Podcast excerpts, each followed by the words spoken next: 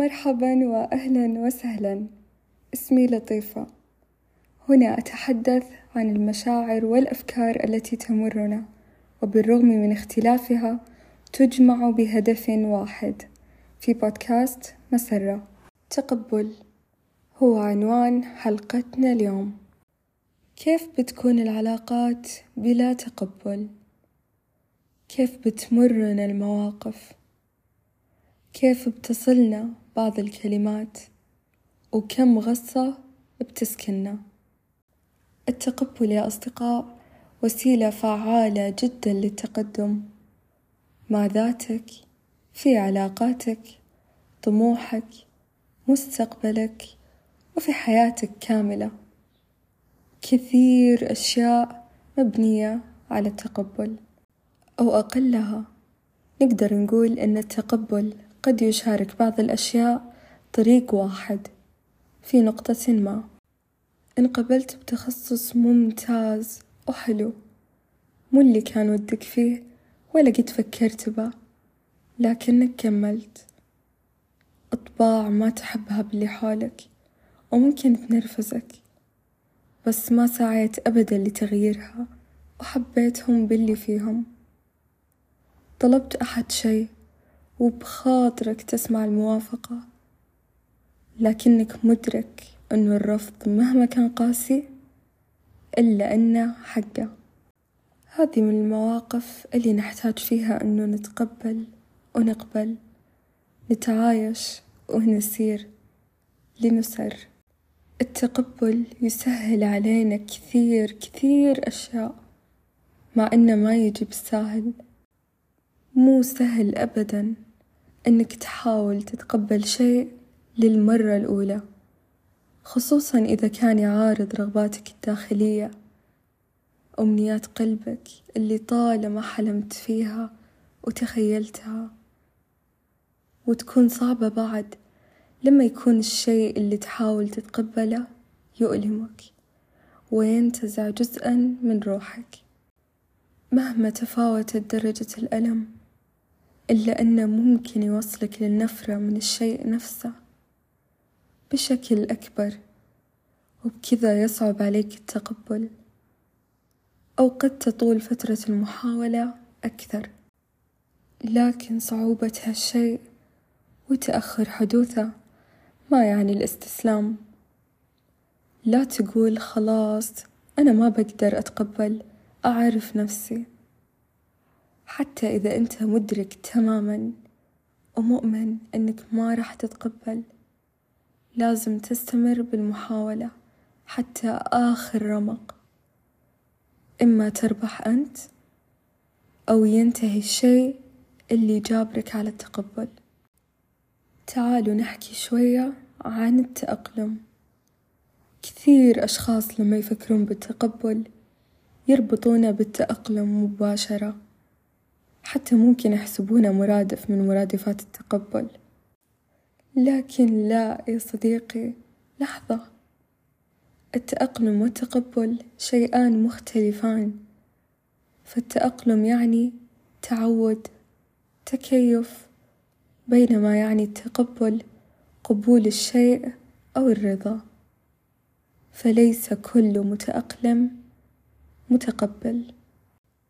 ممكن تكون متعود على عصبية مديرك الشديدة لكنها أصبحت سبب لتركك الوظيفة. فقط لكونك ما تقبلت. ممكن تكون متعود على برود مشاعر شخص تجاهك. بس ما قدرت تقبلها لنفسك ومزقت هذه الصفحة. فاللي كان يحسب التأقلم يعني التقبل والعكس. أتمنى تكون وجهة نظري. خلتك تعيد النظر يا صديقي. وترى على أهمية التقبل وفائدته علينا. إلا أنه مو إجباري. يعني أنت مو مجبر على تقبل كل شخص كل فعل أو كل كلمة. أنت تقدر تختار أنك تسحب نفسك للمكان اللي تشوفه أفضل وأريح لك. لما تحس إنه هالشي جالس يضيق عليك.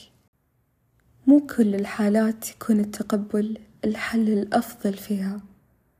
أحيانا تكون أنت محتاج أنك ما تحاول لأن محاولات تقبلك لهالشي خاطئة. كفعل ومردود نفسي. ومثل ما ذكرت سابقا في حلقة اللطف قول عمر بن الخطاب رضي الله عنه أعتزل ما يؤذيك ونكررها مرة ومرتين وثلاث. فاختار أنت متى المفروض تبدأ محاولات تقبلك لبعض الأمور ومتى يصير الأفضل إنك توقف.